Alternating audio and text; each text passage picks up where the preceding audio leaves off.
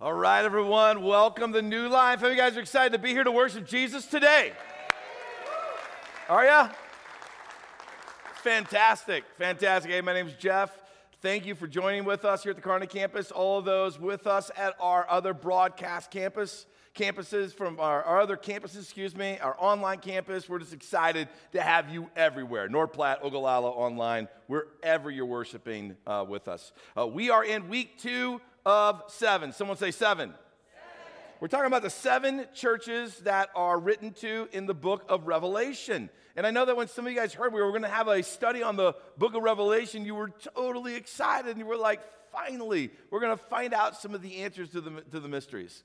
Well, look, I just want you to know this series is just going through the seven churches. And in these letters, there are some fantastic things that we can glean from to apply to our life to see spiritual transformation and change. How many of you guys know that? Look, when we come here on a weekly basis and we gather together, right, it, sometimes it feels a little routine.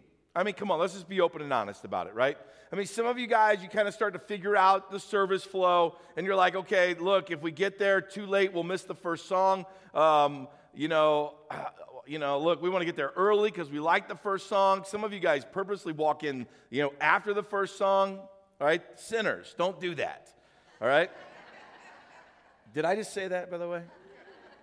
Just messing around. Like, you, you just know the flow, right? And it can feel a little routine. I want you to know this like, nothing's routine about gathering together in God's house with other believers to hear God's word. Nothing is routine about that, okay? And so today, God's got something special for our lives. Um, so here we are. We're at this time of the year where schools started again, all right? Do we have any, uh, any students in the house or any parents that have kids that have gone back to school? Let me hear from you really quick. Yeah, right. And you basically heard moms right then. That's what you heard. Moms were like, yes, kids are back to school. We're excited about that. And uh, heading back to school brings structure. Come on, someone say structure. That's what it does. It starts to bring us back into structure. Some people love structure, and other people rebel against structure. Who are my structure people in the house? Come on, let me hear from you. Yep. Okay. There you go. There you go. Who are my non structure people? They're just like free flow. Yeah, I thought I might get a little extra out of you. Because the structure people were trying to think, like, well, how do we respond right now? Is it a hand? Is it a voice? We don't really know. Um, right? So, structure people are the people that you have like a bedtime, you know exactly when you're going to bed. Um, you're also people that know exactly when you're waking up. Structure people tend to be more morning people at times. Um, they're the people that are like, yeah, I get up every morning at five. You know, whenever I talk to somebody that tells me I get up every morning at five, you know, the question I always have for them is this. You, right, yeah. Uh, yeah. Why? Why? No, I've, I'm just, I'm just like, like, what time do you go to bed? And they're like seven. I'm like, wow, I can't, I can't do that. I can't do that. But yeah, okay. So you got structure. Like you go on vacation, you plan out every day before the vacation starts. My non-structure people, all right, they don't know what time they're going to bed tonight. They don't even know what they're going to eat tonight. They have, they think they know what time they're going to wake up, but the snooze might get hit ten or twelve times right? Um, and, and, you know, when you go on vacation, you know where you're going because you got to buy the airline ticket, right? But if you could wait till the very last minute, you would probably do that. And then every day is like a mystery. We wake up and we go explore the world. We got structure people and non structure people. Re- regardless of structure when it comes to the way you live out your everyday life on this earth, this next question has to be entertained by all. What structure are you going to bring back into your spiritual life? All of us, including Jeff Baker, there is some structure that we all need to bring, bring back into our spiritual life. And how would you know what kind of structure that you need to bring back to your spiritual life? Well, you maybe find that answer in two simple questions. One, what is it? Where, where, what's something that you need to break free from? Where, where's an area of your life where you want more spiritual freedom, right? You're, you're locked up, you're bound by the sinful nature of this world. Well, there's some area where you might want to bring some structure. Another area uh, might be where do you want to grow the most? Like if you're, if you're wanting to grow, like in your knowledge of God's word, or you're wanting to grow in prayer, or you're wanting to grow in some understanding, right? Then you're going to need to bring some spiritual structure into your life. I, I just need to make sure that everybody here understands this right? It's important to understand that the structure that you bring into your life It's going to produce a quality or a character. It's going to produce something. And so, if, if, you, if you have a healthy structure you bring into your life, it's going to produce a healthy character. If you have a non healthy structure, it's going to produce a non healthy quality. And that's why I believe that this series comes at just the right moment because in these seven letters that Jesus writes to these seven churches, he's, he's both encouraging them, but he's also bringing to them some very foundational, spiritual, structural implementation that they need to bring into their life, which are the same things we need to bring into our lives. And so, how does he do that? Well, he tells them about the things they're doing well, and then he challenges them with the things that they need to change in their life. And then he comes along and he tells them, Look, if you repent and you change, there is an incredible reward that I can give you, that I desperately want to give you. But if you don't, then there's a price that you'll have to pay for not implementing my structure. So, what I love about these letters is that Christ lists out for us the structure that we need to have in our lives, but then he, he also gives us the motivation for change. Many of us, we want change in our lives, but we want change for, uh, for the wrong motive. Like we have bad motives for why we want to change. We, we tend to use negativity to change, where Jesus doesn't use negativity to bring change in your life, he always uses himself. So in these letters, what is it that he does? He opens up our eyes and he helps us to see a little bit more of who he is. And that picture of who Jesus is now becomes the motivator for our change. That's one of the things that I love about Jesus. He goes, Look, the more that you know me, the more you're gonna be motivated to be like me, right? The more that you love me and that you wanna love me, the more you're gonna want to obey me. And that's gonna cause you to be more like me. And that's what I love about Jesus. In every letter, Jesus reveals some little picture of who he is. And here's what we get, right? We're not just one church in Smyrna or Pergamum that we're going to talk about today in Revelation chapter 2, if you have your Bible, okay? But we get to now put all the pieces together and we get to see this grander image of our Savior, where each church only got a glimpse, they got a little piece. We get to put the whole tapestry together, and it's a beautiful picture of who He is. So at the beginning, at the beginning of these letters, at the beginning of our sermon, we want to go first to who is Jesus. So I love how Jesus wants his church to know him. And I love how each of these little mini revelations of Jesus become life giving and they become inspiring. Because as a Christian, our main goal, our main goal as a Christian is to be Christ like or to be Christ followers. And you know that, look, you can't be a Christ follower if you don't know who Christ is. Like if you want if you want to be more like Jesus, then you have to replicate what you know about him. And here's the problem in the in the modern day church today. We have too many people that have secondhand revelations of who Jesus is, and we have very few people that have firsthand revelations. Meaning this, we have a lot of you who you you know about Jesus, okay, because of what you've heard. You've heard me talk about him, you heard your mom talk about him, maybe you heard your grandmother talk about him. But we have few people that have firsthand revelations. Like, look, this is what Jesus did to me. This is what Jesus has shown me. I'm going to tell you right now a firsthand revelation about Jesus is life giving and will sustain you. A secondhand revelation of Jesus is like getting bad gas at the gas station. Your car's not going to run, nor will your spiritual journey run very far. You, you got to have a firsthand uh, experience because out of the firsthand experience with Christ, now you've got something to replicate. You've experienced Him. Now you can replicate that and you can show others what a relationship with Christ actually looks like. That's what it means to be a Christian, to be Christ like, to replicate Christ. I had a buddy. Um, I, he, knows, he knows that I like to hike mountains, and so he took me on a hike up a mountain in Colorado called Mount Holy Cross, 14,007 feet. Okay, I love that. So now you can say that you've hiked a 14er and it was only seven feet above it all right? But you still did it, nevertheless. And so he knew the journey, he knew the path, and he took me on it the first time. Because he had experienced it, he helped me to experience it. The next time I did that hike, I took others with me. I can only replicate what I've experienced. And the same thing goes for you. It's called discipleship. It's leading somewhere someone spiritually to a place that is where you have been. That's discipleship. I'm going to take you on a spiritual journey to a place where I have been. And as a Christian, we need to pay close attention to who Jesus is so that we can do one critical thing replicate him and his ways. So, to the church in Smyrna, Jesus said this in Revelation chapter 2, verse 8 This is the message from the one who is the first and the last, who was dead but is now alive. Come on, somebody, that's good news, right? That's good news. These two statements that he makes right here in this scripture in verse 8, these two scriptures need to be the backbone of our Christian faith. This, these two statements that he just made, this is what sets Christianity apart from all other religions and all other beliefs. Let me break down the two things that he said.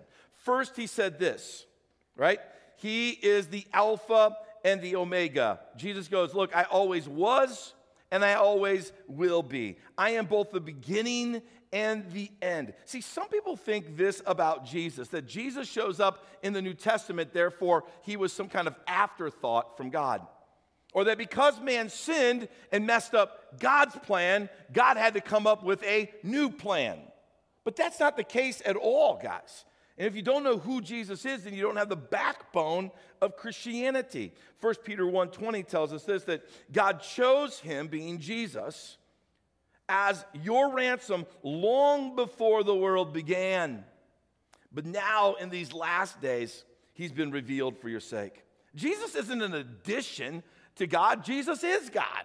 God the Father, God the Son, God the Holy Spirit. I love this verse because it helps us to really hone in the fact that, look, Jesus became your ransom for your sin and my sin, check this out, before the universe ever came into existence. Before the earth ever became what it is, before God ever spoke life onto this planet, God knew that you and me were not going to be able to live a righteous, holy life, and we were going to need a sacrifice for our sins. Our first original sin, Adam and Eve, did not throw off God's plan. It's all been a part of God's plan. That in, in us, we are not good enough. That if we were good enough to live a righteous life, we would abandon God. So from the very beginning, God said, You're not going to be able to do it. You're going to need me. I want that relationship with you. So I've established Christ before the beginning of all things to give his life as a ransom for your sins. He's the beginning. And then here at the end of days, he's been revealed to us as he walked the earth, as he gave his life on the cross, and as he rose again from the grave. That's what I love. And that's the second truth here. The second truth is that Jesus died. He died like all humans and all other r- religious leaders of all the world's religions, except for this one thing. He rose again from the dead, and it said that he's alive. Yes. That's good news. That's the God that we serve. That's what sets Christianity apart from all the others. And these things are the most important. Just like 1 Corinthians 15 drove home for us. It says this I pass on to you what was, what? What are those next words? Most important. Right? I pass on to you what was most important. Here's what's most important.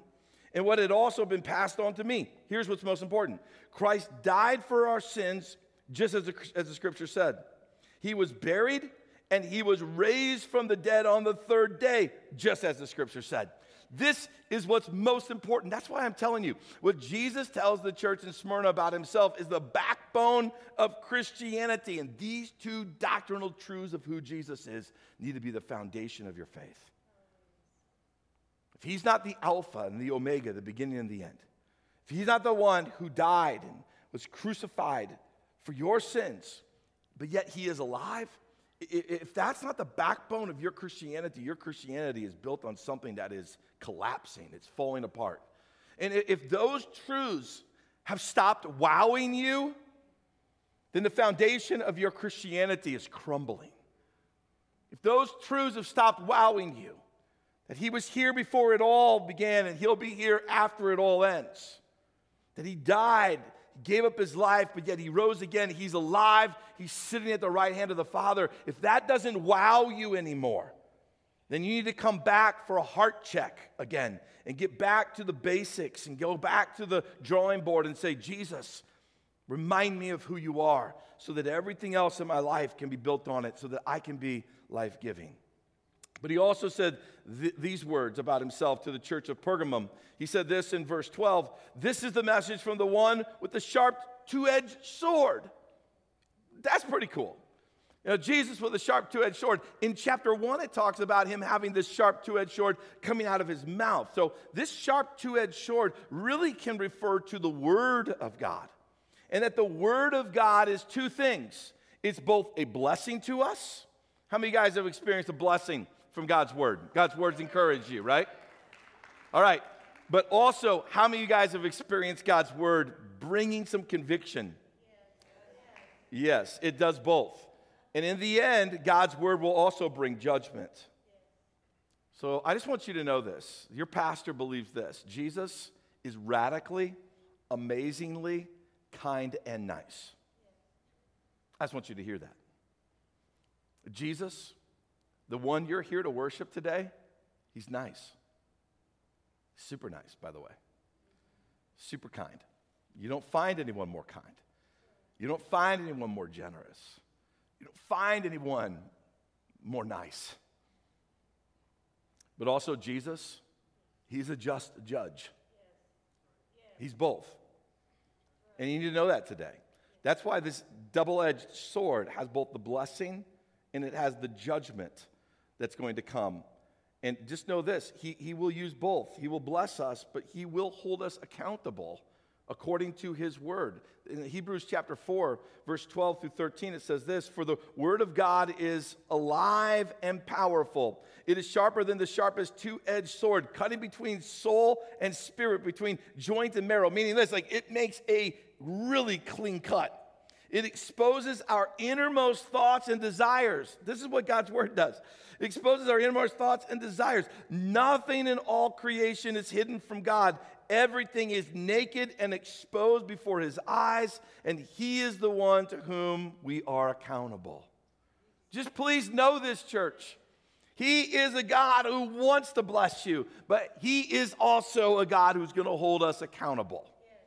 In everything that we do, he sees it. He, I love this. I, I hate the fact he sees my sin. But you know what we often forget? The part that I love? He also sees our faithfulness. Today, you need to know He sees your faithfulness. He sees your faithful act of worship today that you've gathered here to seek Him. How encouraging is that? So, this is what I love about these letters. Jesus says, Look, once you have an awe of who I am and I'm your motivator, now let me go on from there, encourage you with a couple of things. I want to talk to you about the things you do well. And that's what Jesus does. He comes and he encourages the church with the, the, things that they do well. Listen to what he said to the church in Smyrna in verse 9. He says, I know your suffering and your poverty, but you are rich. And that doesn't sound a lot, you know, but I'm just going to tell you right now check this out. If you're suffering and you're in poverty, to know that your Lord and your Savior, right, says to you, I see you. I see you. I, I used to live downtown Omaha. I, I lived at 22nd and Leavenworth. Things have changed radically, but when I lived there, 24th and Leavenworth was, was one of the crime capitals of our entire state. On this one block. I, I chose to live there on mission. Right? I, I met a lot of homeless people. I walked by a lot of prostitutes. I, I knew a lot of people by their street names. I refused to use their street names I tried to find out their real name for their own human dignity. But one of the things I discovered was this they're overlooked, they're ignored. They're the people that we just want to not even know about. We, in fact, we drive by them to get to our nice downtown on the bricks for dinner. A lot of people that are living in extreme poverty feel unnoticed, like no one knows me. Jesus says to the people that are suffering, He goes, Look, I want you to know something. I know you. I know you. Uh, uh, there's two words, two words that could have been used here in the Greek to really define what poverty is. One of the words could have defined it as the working poor, This is the kind of poverty that we tend to experience here in Nebraska the working poor. You're under the poverty level, but you're holding a job and you're just barely getting by. Or there's the word that's used for poverty, which means that you are in incredible hunger, you're in homelessness, you're the beggar. That is the level of poverty. That was the word chosen to use to define the poverty level of these people that were here in this place at this moment in the church of Smyrna. They were at that level of poverty. But check this out. Even though in this earthly level of poverty that they're suffering with, and Jesus goes, I see you, you're, you're amazing. He changes their status with one word and he goes, But you're rich. What? Like, did you see Jesus yesterday? I was begging for bread. I am rich. Rich in what sense? Rich in a heavenly sense. See, there is two ways to be rich, church. There's the way to be rich on this earth, and there's a way to be rich in heaven. And I'm going to tell you right now richness on this earth decays and it dies and it goes away, and you can't take it to heaven, but richness in heaven goes with you for eternity. And Jesus said to this church, You are rich in eternity. This is the rich that we need to search after. We need to be like treasure hunters, hunting for spiritual richness, building up treasure in heaven. That's how we need to be living our lives. How do you build up treasure in heaven? Love the poor, care for the needs of others, take radical steps of faith, meet the needs of those who are the unfortunate, put the kingdom of God first. When we do those simple things, we're building up a richness in heaven that Jesus said to this church this is who you guys are. I don't think you see yourself that way. I want to tell you that's who you are. When you're suffering and you feel like poverty is coming down around you, just know this there is a different there's a different economy that you could be rich in and that's the kingdom of heaven. Be generous be kind be loving take radical steps of faith care about the needs of others put god first be rich in the kingdom of heaven. If you only strive to be rich on this earth check this out you might make it. It's not a bad thing by the way. It's not a bad thing to be rich. It's just how we use the resources god gave us right? You can get rich on this earth and still be poor in heaven. Instead, I would encourage you to let's all strive to be spiritually rich in heaven. I got a feeling you're never going to regret that. But there's another way to store up treasure in heaven, and it comes from the words that Jesus said to the church in Pergamum. He said this in verse 13 I, I know that you live in the city where Satan has his throne. Wow, how would you guys like to live in that city? How would you like to have yeah, well, I'm going to list my house for sale. Uh, what city do you live in? Oh, the city where Satan has his throne. Oh, like, like who's like what? Who's your neighbors? Oh, Satan. Um, he's my neighbor. Right? I mean, that doesn't sound super encouraging. I, I know that you live in the city where Satan has his throne, yet you have remained loyal to me. There it is. You refused to deny me, even when Antipas, my faithful witness, was martyred among you there in Satan's city. Can I just point out to you? Antipas? Who's ever heard of this guy? If you've never read that verse, you've never heard of him. And by the way, there's nothing else about him. But you don't need to know anything else about him. All you need to know are these three words My faithful witness. Did you know that Jesus, Jesus, our loving, caring, kind, amazing God, he knows the names of those who are his faithful witnesses. They're recorded on his heart. It's as if they're tattooed like into his soul, written upon his mind.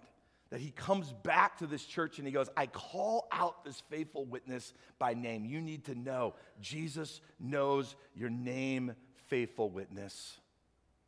You don't go unnoticed by your Lord and your Savior. He knows your name. Even if you live in Satan's city, by the way. It was called Satan's city because it was the capital of the Roman province in Asia. It was a city full of idolatry. In fact, in this city, they had the largest temple. They actually worshiped Caesar, the president, as a god. Massive temple there. They, they had a, a temple to Zeus They had a temple to another God that was this healing God. I mean, they just had temples all over the place and they worshiped all these false gods. And in the midst of all of this idolatry, in the midst of all of this temptation, in the midst of all this persecution, where their own, who was with them worshiping on one Sunday, killed in the streets on Monday, they are called loyal. You know what would be a beautiful statement for Jesus to say about you and me? That we are loyal, faithful witnesses of Him. Amen? Let's strive for that. Let's be that because we live in a world where loyalty matters. We're getting bombarded daily with companies, corporations, businesses. Look, be loyal to us.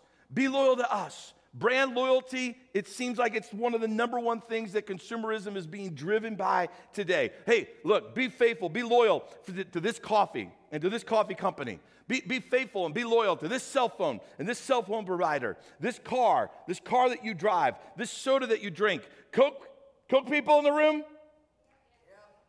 Pepsi people in the room? Pepsi people, you won that argument, right? Loyalty, like it's being driven. What airline do you fly? American Airlines? United. You better because it flies out of Kearney. Okay, be loyal. Would you just be loyal? All right, but man, every business has a loyalty program. How many loyalty programs are you a part of where you get points if you purchase from this place or you climb a level? You're a member. No, I'm a silver member. Or I'm a gold member. I'm a platinum member. No, I'm a universe member. No, I'm a galaxy member. I mean, I don't even know what they are, right? And certain large companies, they've got credit cards and they want you to be brand loyal that way. Spend money on our credit card. We're going to make you a grand loyal member. You know what I mean? Like th- that's that's what we live in. Relational loyalty, holy cow. Like that's something that seems like it's harder and harder to find.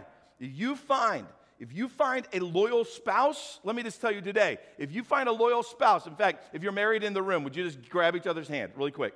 Just grab each other's hand. I'm only going to ask you to do this for a second, okay?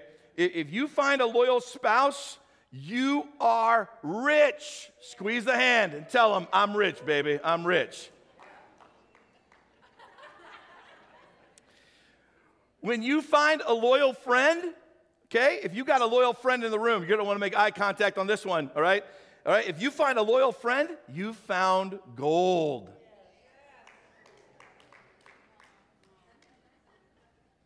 My, my two people in the front row, I don't know where your people are at.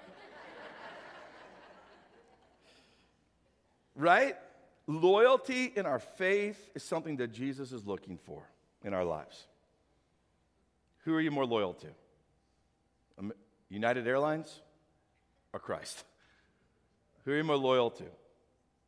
Ross, right? Or prayer? Who are we more loyal to? Verizon or, or tithing to the Lord? Who, who are we more loyal to? Jesus recognizes the loyalty of his church, and he calls you and me to that same loyalty. I want you to consider your faith through the lens of loyalty. Okay? Are you a card carrying member of the kingdom of God? Are you proud of it? Are you at a place where you're like, look, United, even if you lose my luggage, I'm still flying with you. Jesus, even if I have to suffer a little bit, I'm still sticking with you. You see what I'm saying? Like, that's the loyalty he's looking for. So that's what they were doing well, and let's do those same things well. But then there were some things that needed to change in their life. And like the Holy Spirit convicts us today, Jesus wrote in these letters to the church and he brought conviction to the life. He said this in verse 14 and 15 You tolerate some among you whose teaching is like that of Balaam, who showed Balak how to trip up the people of Israel. He taught them to sin by eating food offered to idols and by committing sexual sin. In a similar way, you have some Nicolaitans among you who follow the same teaching. Now, first and foremost, you want to find out more about Balaam and Balak and the Israelites, you're going to have to look in Numbers chapter 22 through 25. Somewhere in that zone, you're going to get that whole story that's going to come down the road. But basically, Balak was the king of the Moabites, the enemy of the Israelites. He wanted to conquer them because they had all moved in very close to him. He found Balaam, he found out who God was, and then Balaam basically tells him, Look, they have the favor of the Lord upon them. The only way you're going to defeat them is you get the favor of the Lord off of them. Well, how do I do that? Balak asks. Well, you got to get them to be sinful people. And as they sin and they turn their hearts away from God, then they will walk out of the favor and the blessing of God. And he taught him how to like mislead the Israelites. And the men started having sex with, you know, the women of the Moabites, and he started leading them away, man by man, family by family, and he eroded the very culture and the commitment of the Israelites to God's people. We got to be careful of these things. We got to be careful of the way we manipulate religion, the way we, we, we manipulate God's word. We got to be careful of legalism. That's the opposite end of what I'm talking about. But we also have to be very careful to watch out for justifying, um, justifying our faith and compromising our faith to doing the things that the world says is acceptable. That was the Nicolaitans. The Nicolaitans would be people sitting in this church right now, sitting at one of our campuses, calling themselves a new lifer, but believing, believing this, that, hey, look, it's okay to go live your life however you want to, especially when it comes to, to sexual sin. Have whatever sexual partner you want. Who cares if you're married? Go out and have an, go have an, have, have an affair. Yes, go ahead. Be same sex attracted and follow through, you know, with that homosexual lifestyle. Go ahead and do those things. Like that was what the Nicolaitans were saying. And Jesus was going, don't tolerate that. Don't put up with that. Don't let that creep into your life. He was saying this look, don't abuse grace. Don't abuse grace. Don't warp my words, Jesus was saying, to satisfy your sinful desires. Same thing that Paul wrote to the church of Galatians in chapter 5, verse 13. He says this For you have been called to live in freedom, my brothers and sisters. But don't use your freedom to satisfy your sinful nature. Instead, use your freedom to serve one another in love.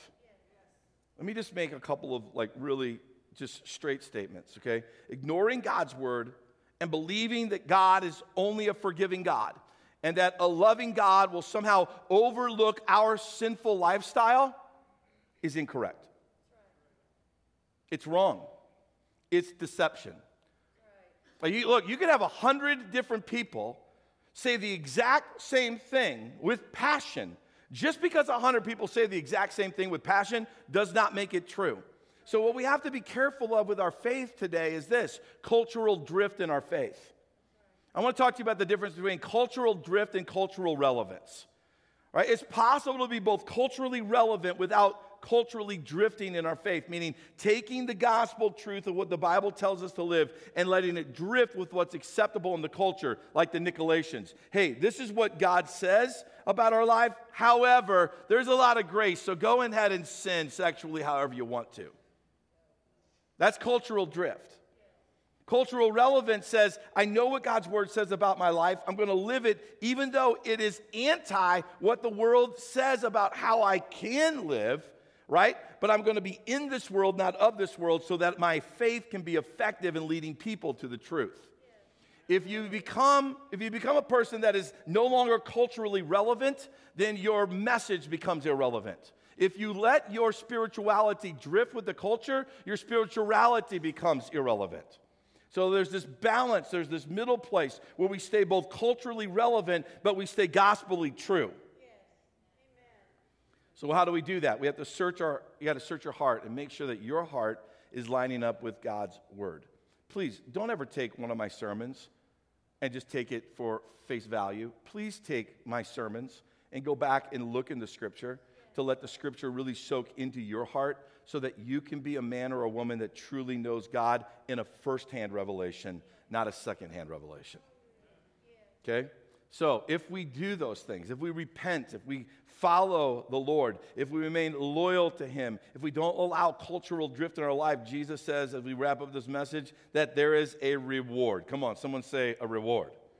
There's a reward for those who remain faithful. And in verse 11, he said, Whoever is victorious will not be harmed by the second death. Second death? What? Some of you are freaking out right now. It sounds like that's not a reward. I don't want to die twice. It's appointed once for man to die. Then there is a day of a resurrection. And then we all stand before the Lord at the judgment seat of the Father. And to those who have remained faithful to him, he says, Well done, good and faithful servant. Enter the kingdom. For those who have not remained faithful, he says to them, I don't know you, depart from me. That departure from the presence of God for eternity is what's referred to as the second death. Jesus says this If you remain faithful to me, then look, here's what you don't have to worry about. You don't have to har- be harmed or fear the second death.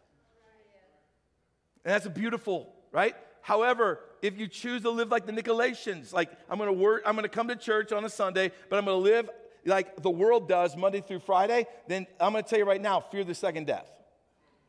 Right?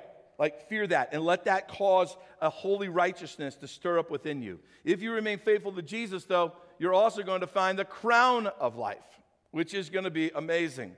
Revelation chapter 2, verse 17, he also says this To everyone who is victorious, I'm going to give some of the manna that has been hidden in heaven for them. I'm going to give to each one a white stone, and on that stone will be engraved a new name that no one understands except the one who receives it. This is part of the reward. What in the world is he talking about?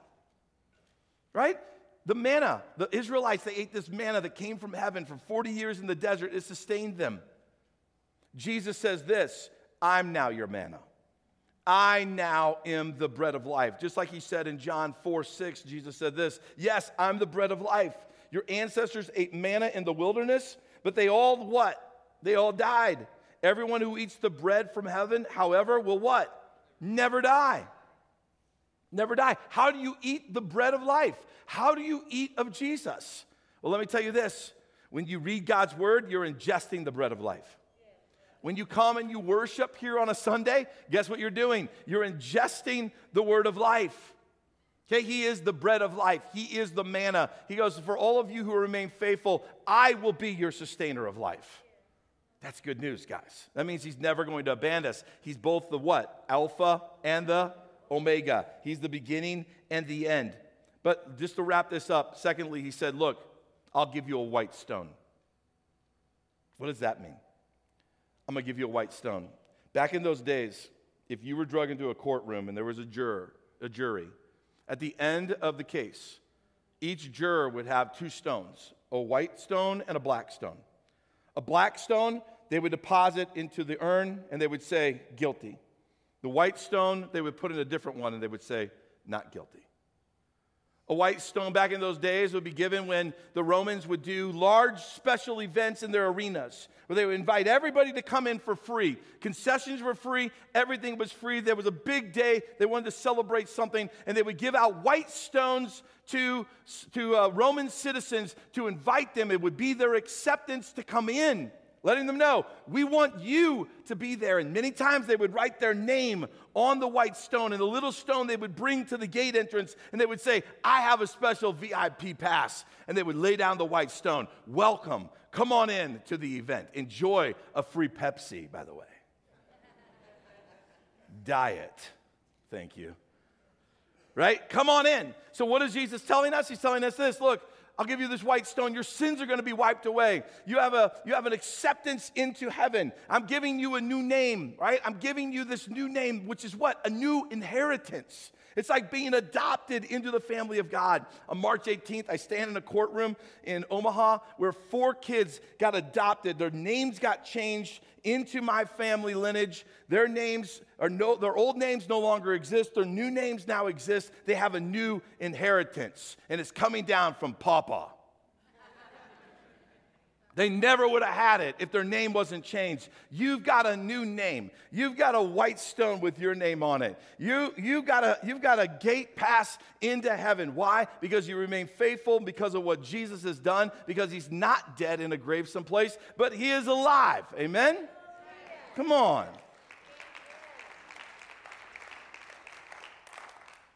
So, what did you hear God say to you today? Did you hear him say to you today, You're rich? Did you hear him say to you today, remain loyal? Did you hear him say to you today, hey, look, your faith is compromised? Your faith's compromised. Come back. You've drifted. Come back to center. Or did you hear today a message of hope that your name is written on the white stone?